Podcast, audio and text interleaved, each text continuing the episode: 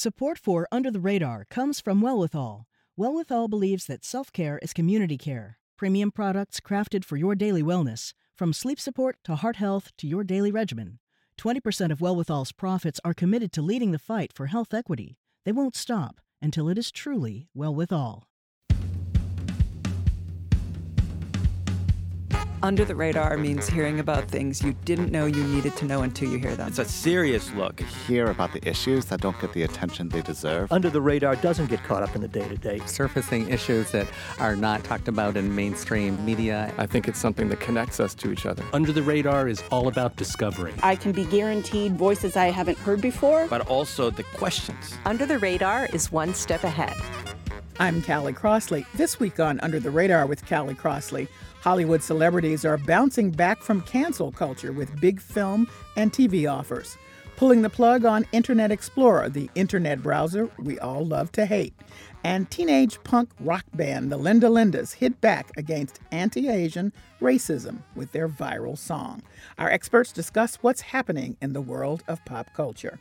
Later in the show, a $5 strawberry and wine without spirits. Our food and wine gurus weigh in.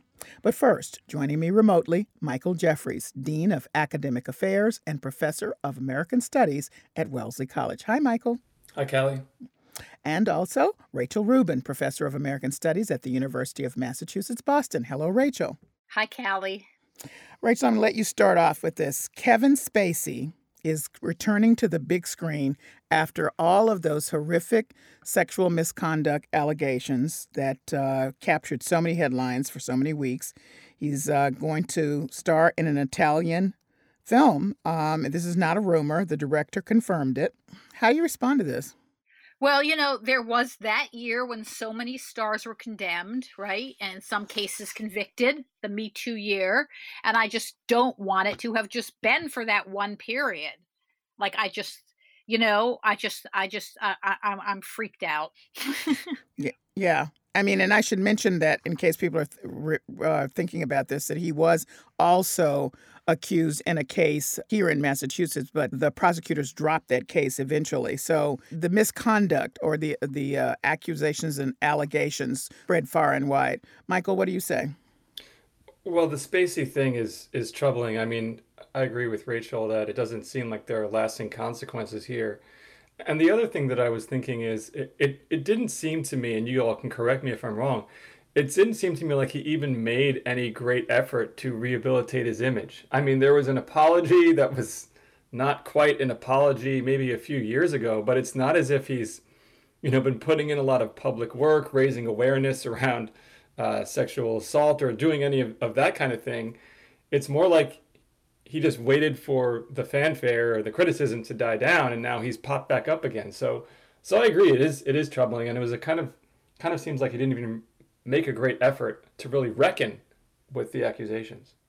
So, two things I want to point out. The film, when you translate the name of it, is called The Man Who Drew God. Uh, I'm like, okay. Um, and, you know, he can't do this alone. Somebody has to engage him in this. So th- in this case, it's director Franco Nero. And the same thing is true for Paula Deen. People may know that name. She was quite popular for a long time.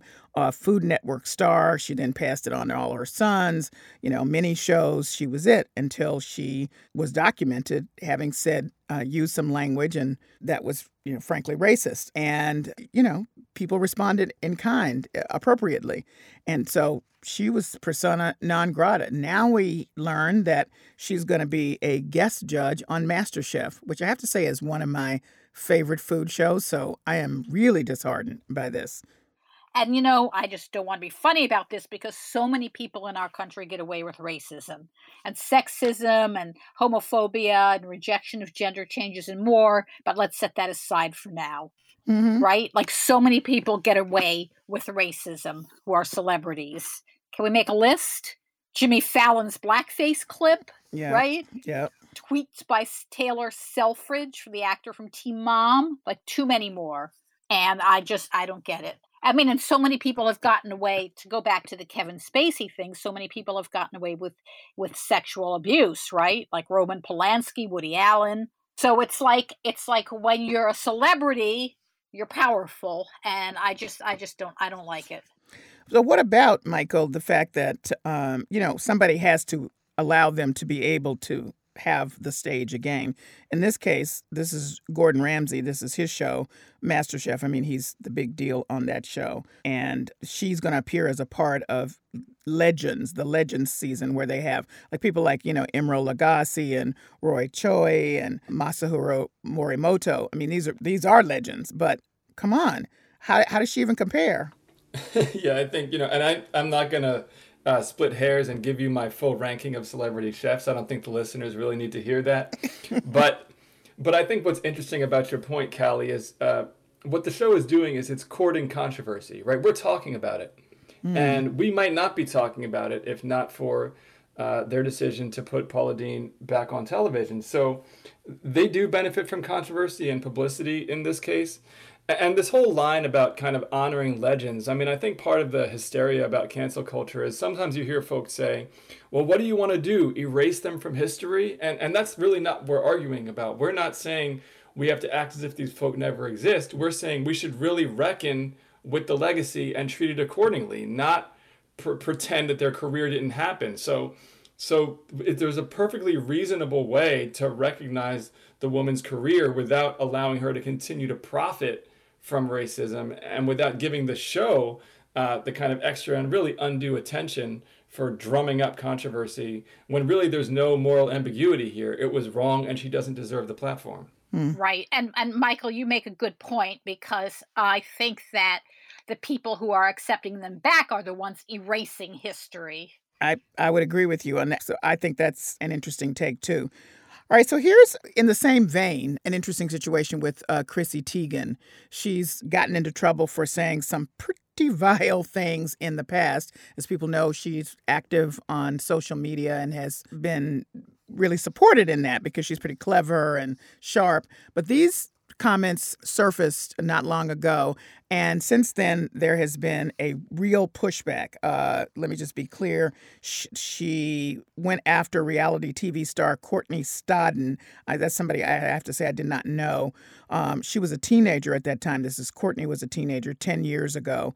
Um, and she, Chrissy Teigen, wrote her like uh, wrote her things like "I can't wait for you to die." She said she she wouldn't just publicly tweet about wanting me to take a dirt nap, but would privately DM me and tell me to kill myself. That's pretty intense. Now, so there's been a huge response among a lot of people in the way that we're talking about these other situations. So here's Pete Davidson's comment on Saturday Night Live about Chrissy Teigen.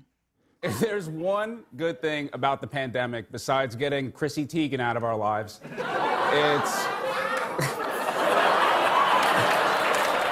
I'm relieved. Um... So I raise uh, Chrissy Teigen because it falls in this category, but also it, it it harkens back to some conversations that have been had about people who wrote and said things when they, you know, long long ago and many people's response is, well, you know, you can't just hold people to something the rest of their lives. People can change, blah blah blah. Um, I should say that Chrissy Teigen wrote an apology in which she said, "I was immature. I was an immature troll." These are her words, and it's horrible what I did. So, how do you all respond to both the pushback against her and what she said some time ago, which seems pretty intense, and her apology? Look, I think the issue here is, is a little bit complex because Teigen's celebrity, she's a model and she's the spouse of John Legend. Teigen's celebrity is very much based on an image that she has cultivated around being on the sort of progressive side of social justice issues and presenting um, some of the challenges of uh, motherhood, uh, working motherhood, partnership in the public eye. So she had kind of endeared herself to uh, a population of fans who whose values are very much out of line with the kind of bullying that was revealed by uh, these recent reports. So, so I think what made it so stark from people was this is so out of step with the way she had previously be, been considered by the public. Now, what's interesting here is she did apologize right away and seems to have at least some self awareness of the severity of the issue. And now the question becomes will there be any genuine effort toward repair when it comes to these dynamics? Because she herself is someone who's been subject to many of the same kinds of attacks. The power differential may be a bit different, but as someone in the public eye, she's been bullied. She's been subject to sexism. Uh, I have no doubt she's been the recipient of all kinds of uh, similarly insensitive and you know borderline violent messages on social media. So if anyone can take this, learn from it, and do some kind of work of self improvement, it should be her. And I think that's what we have to pay attention to from now on. Right. She did apologize. Yeah. You know, lots of people are apologizing these days for stuff, but then what do they do afterwards? We'll see, you know. If you're just tuning in, this is Under the Radar with Callie Crossley. I'm Callie Crossley, and here with me is Michael Jeffries of Wellesley College and Rachel Rubin of UMass Boston. It's our pop culture roundtable. Um, love this story. These are this, young girls who formed a punk rock band to uh, push back against anti Asian comments. The band is called Linda Lindas, and here they are performing Racist, Sexist Boy.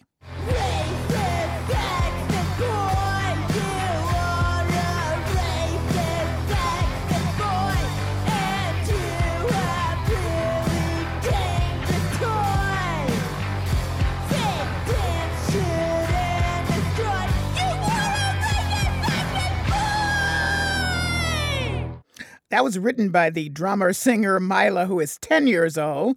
Um, she was confronted by one of her classmates who she said backed away from her after she told him she was Chinese. And then she was just inspired with this young group of girls. Uh, most of them are Asian, but there's also a Latina teen as a part of it as well. And it's gone viral. The reason why it's gotten a lot of attention is it's gone viral. You like music. Rachel, what you think? I love I'm so proud of these little girls. Um, and I actually think there has been a strong generational shift. You know, you know, I find this uplifting.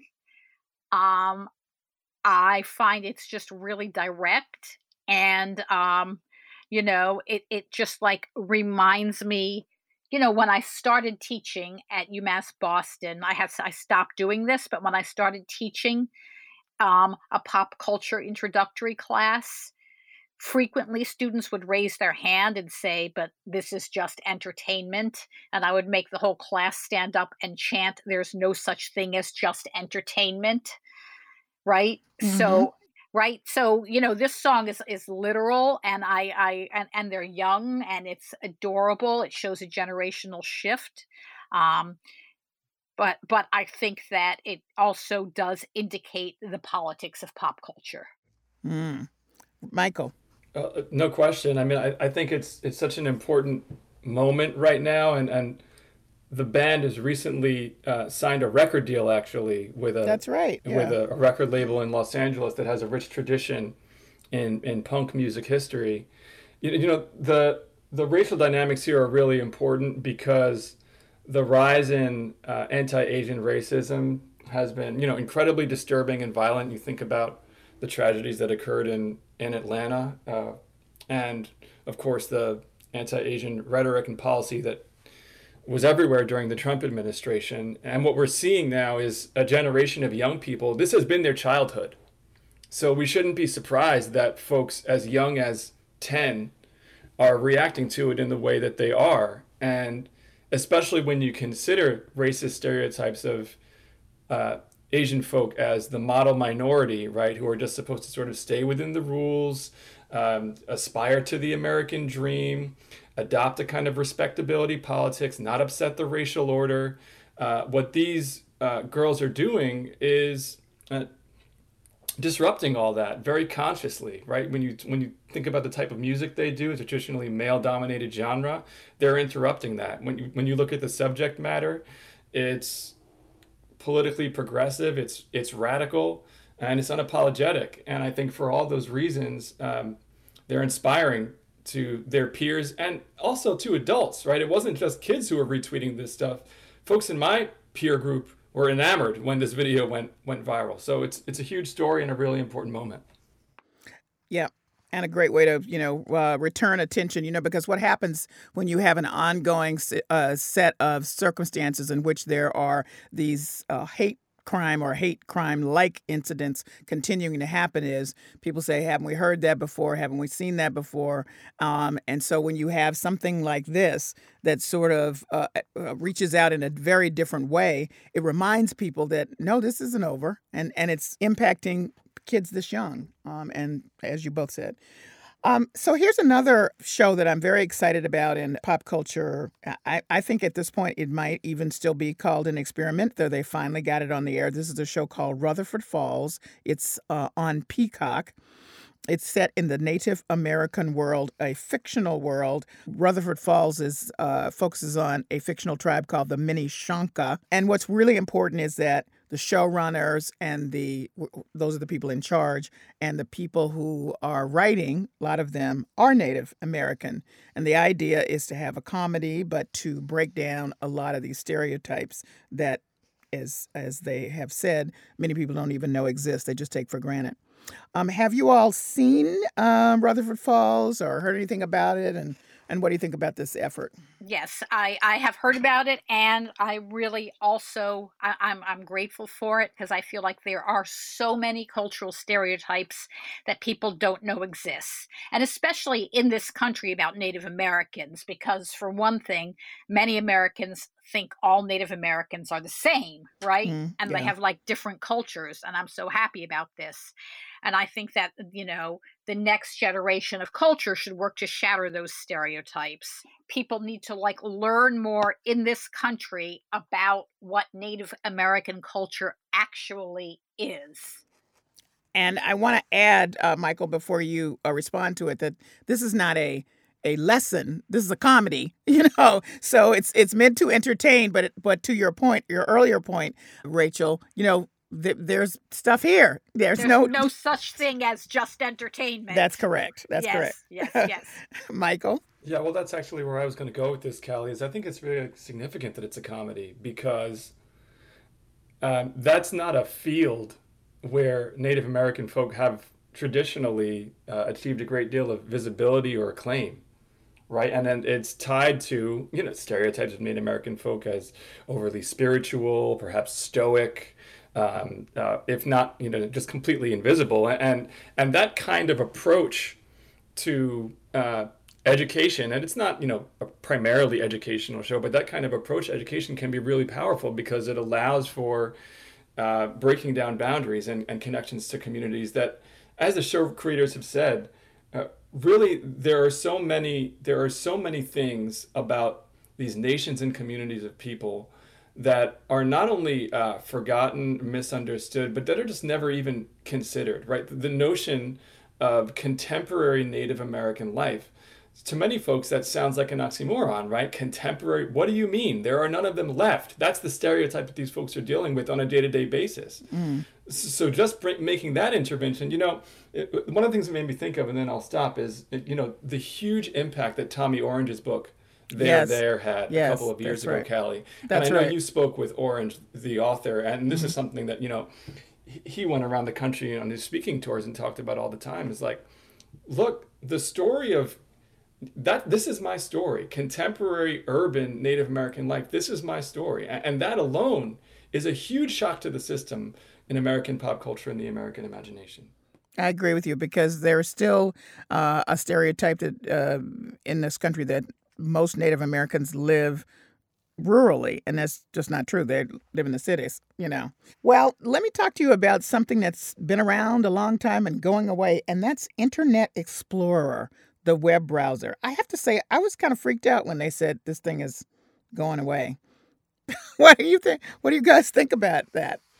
You know, it's. I think it's a generation. It really is a generational thing. At some point in our lives, for many of us, this was a new, a kind of new phenomenon, right? The idea of the web browser was was something new and exciting and, and tricky to figure out and all of those things. And then so quickly, right, so quickly we started taking it for granted and figuring out all the things we hated about Internet Explorer versus Firefox versus Safari. And that's just kind of the way these things these things go. Uh, but but I think what what's interesting about the Explorer piece is uh, it was part of Microsoft's almost complete control of that experience, right? Like it was part and parcel of the Microsoft suite of That's apps true. or pro, right. So it was like part of its own world. And since then, the landscape of internet te- technology is just so much more diverse that if one of these other things went away, I don't think it could have the kind of cultural resonance of Explorer going away because none of them ever had the same position that Explorer had when Explorer was like the king of the mountain, when Microsoft was king when it came to these things. So those are a few of the things that run through my mind. It really was a kind of nostalgic trip. So, Rachel, so people should know that at its height in the early 2000s, Explorer controlled 95% of the browser market, to follow up what Michael said. Wow. Yeah. Well, you know, when it comes to internet browsers, okay, I have to tell you something personal. You're still using it? no, I am not. But my high school boyfriend, with whom I'm still in touch, went on to be a like a very high ranking person in um, internet security. Wow. You know, he set up the White House uh, computers, you know, online system. He's one of the people who's accredited with creating the firewall. And then recently he figured out that there's no such thing as internet security. And, you know, they can see whatever you're doing. So, Oh, great. Thank you. yeah. Thank So you I- for that. so I don't so I don't really care about anything online anymore. Well, let me just say they'll be able to see a little less if people are using it because uh, as of June 2022, um, this browser will no longer exist. So there you go. um, there are a number of stories uh, that I'm putting all together here about folks uh, in the LGBTQ community who have struggled uh, with keeping silent and have just come out. One of them is Billy Porter. Now, people may know Billy Porter as the um, great singer. Well, he's just a triple threat. He's just fabulous. Um, he's also one of the driving forces behind the show Pose, um, but a Broadway star, a singer, all of that. And he came out, and many people were shocked, including myself, about his HIV diagnosis. So here he is on why he kept silent about it. I was shamed for my behavior, for my attributes from the minute I could comprehend thought and, you know, told I would never be blessed and told that AIDS was God's punishment for gays and all of that. So, along with uh, Billy Porter's revealing that he was been HIV positive, it's a 14 year silence that he's breaking. Lil Nas X says coming out was one of the scariest moments of his life. And then singer Demi Lovato came out as non binary. Um, and we had a local person here in Boston respond negatively to their announcement. Uh, but all of them got a sort of range of responses. But I th- my my point is the theme is that it was a real internal struggle for each of them um, to say who they really were or what they were really struggling with. Rachel, Well, I mean, you know, Lil Nas X became most famous with his song Old Town Road, and it was number one on the country charts, and people realized he was not technically country and they took it down. I admire him for coming out right away when he got a lot of attention. I think things are changing, but potentially the industry is not. And it has a history of dividing people racially. So I understand he was afraid he'd destroy his career if he came out, but that didn't happen, and I'm delighted. Um, Billy Porter's revelation, it's wonderful he didn't keep it a secret, and it's wonderful that he came out. Um, well, he kept it a secret for 14 years. he kept it a secret for 14 years but then he like then he like moved past that is what i'm saying. Mm. and you know and then you know people identify as non-binary. Right now that's kind of new right? And there's a lot of pushback. I've had numerous umass students identify as non-binary and i try to respect it. I speak russian and russian has a, a pronoun that's neutral and i would prefer this but they them works for me in theory so I think that um, we are making progress, you know, across the country in all three of these areas. And yet, Michael, I think some people might think, wow, are we still dealing with this in 2021 at this level? Oh, I mean, no question. Look, these are huge stories. And I want to start with the Billy Porter story. People have to understand this is someone at the top of his profession. Emmy winner, Grammy winner, Tony winner, Billy Porter. Okay, so this, the very, very top of his profession. Um, and he felt like he had a lot to lose on that climb. And when he made the disclosure that he was HIV positive, he talked about why now? Why am I giving this message? And he sees it as a responsibility, a legacy that he carries for all of the gay black men who had this diagnosis from his generation and generations prior who didn't make it. When you look at the HIV AIDS crisis, the way it was politicized, the way it was lived, in particular by gay black men in this country, but by gay men more broadly as well, the racial dynamics are inescapable, right? If you look at the numbers, um, black Americans are far overrepresented among positive HIV AIDS cases. And when it comes to the mortality rate, this is a disease that is still killing black folk at a rate that far eclipses those of other groups. So his step was not just for himself, he sees himself as a vessel to do greater work here. And it's work that still needs to be done, as evidenced by the struggle that Lil Nas X talked about, right? He had to digest so much fear and violence in order to get himself to a place where, again, once he was a pop star, he could disclose his sexual orientation. So so I just think that when you add race to this and you look at the intersection of race, sexuality, and then of course public health and disease, there's a history here that Porter and Lil Nas X are a part of. And they're not taking for granted the progress that has been made so far. They're trying to provide a platform to get those who follow in their shoes to higher ground. Mm, yes. Uh, more recently, there has been a, quite a bit of attention to the life and times of Aretha Franklin. Now, I know she died in the scheme of things most recently, but I thought it was interesting that there's a whole series from National Geographic Channels, which was called Genius. And now there's a big movie starring Jennifer Hudson, which is called Respect. Here's the part of the trailer for the movie Respect. How is Aretha doing?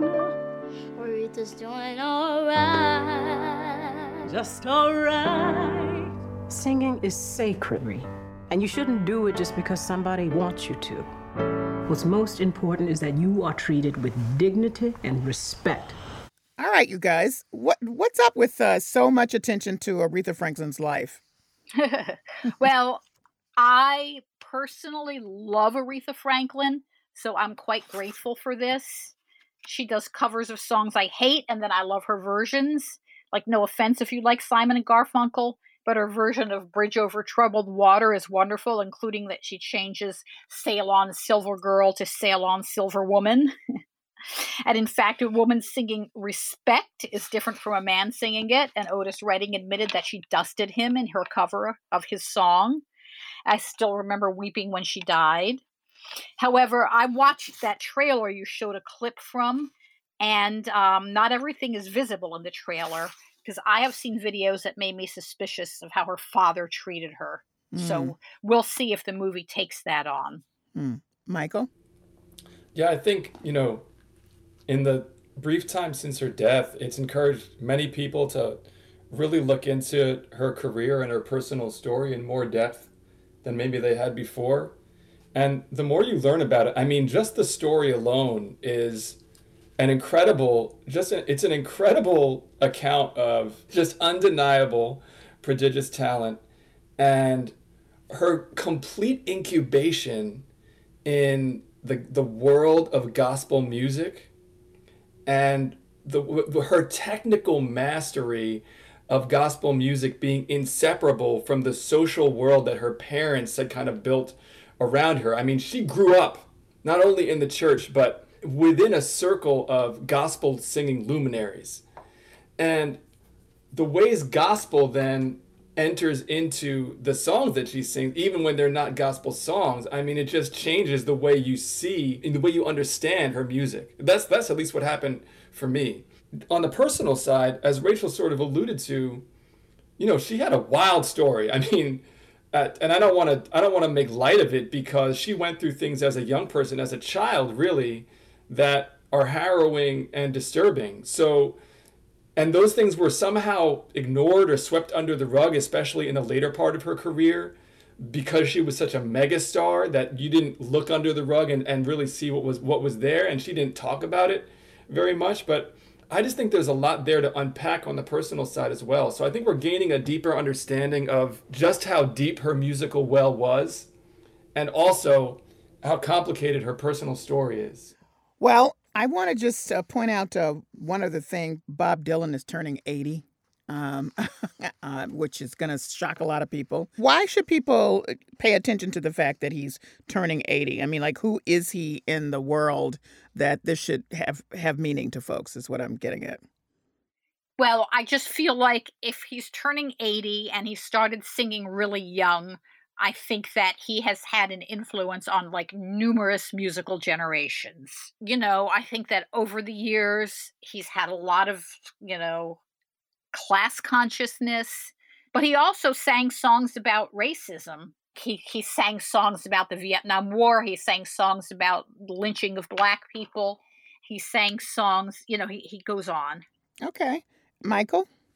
Yeah, I mean, I think first of all, there's just reverence for his career. You know, this is someone who uh, you know, began his career early 20s, I think. 2021 was when he really committed himself to music and was just an astronomical success by the time he was 25 years old really i mean he he you know the the intervention that he made in in folk music in uh, popular culture uh, we take for granted now that you could be a star with this kind of political power and crossover but the reason you can have folks joining this tradition is because of people like dylan uh, and of course you know his, his idol guthrie right who who who who again who paved a path right who made it possible for other people younger artists t- to imagine themselves not only entertaining people but but changing the world. And, and the other thing i'll say about dylan is there's a way in which he's become part of a canon like an intellectual canon of music and you know this better than anyone rachel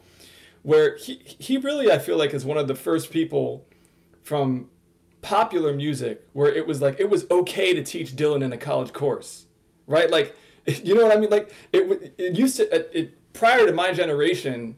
It, it used to be people would look at you a little bit funny if you said, "Oh, I'm going to do a class on rock music," or for me personally, I teach on rap music. It's like that would have been a crazy idea. But Dylan, because of his lyrics, his lyricism, and his work, lends a kind of legitimacy and intellectual legitimacy to studying music and social movements together, to studying music and politics together. And I think that's part of his influence too when it comes to education and the seriousness with which we treat this kind of music and and his and his performances. So just an incredible legacy and an incredible career. That is a good place to leave it for this conversation. And I thank you both for joining me today. Thank you. Thank you. Michael Jeffries is the Dean of Academic Affairs and a Professor of American Studies at Wellesley College. Rachel Rubin is a Professor of American Studies at the University of Massachusetts Boston. Coming up, expensive but bigger, sweeter, and creamier are strawberries from Japan the perfect fruit? And home bakers turned entrepreneurs are selling customizable treats via social media. Wine lovers can now enjoy the taste and feel of wine, but without the alcohol. And does Massachusetts have a hidden haven of vineyards and wineries?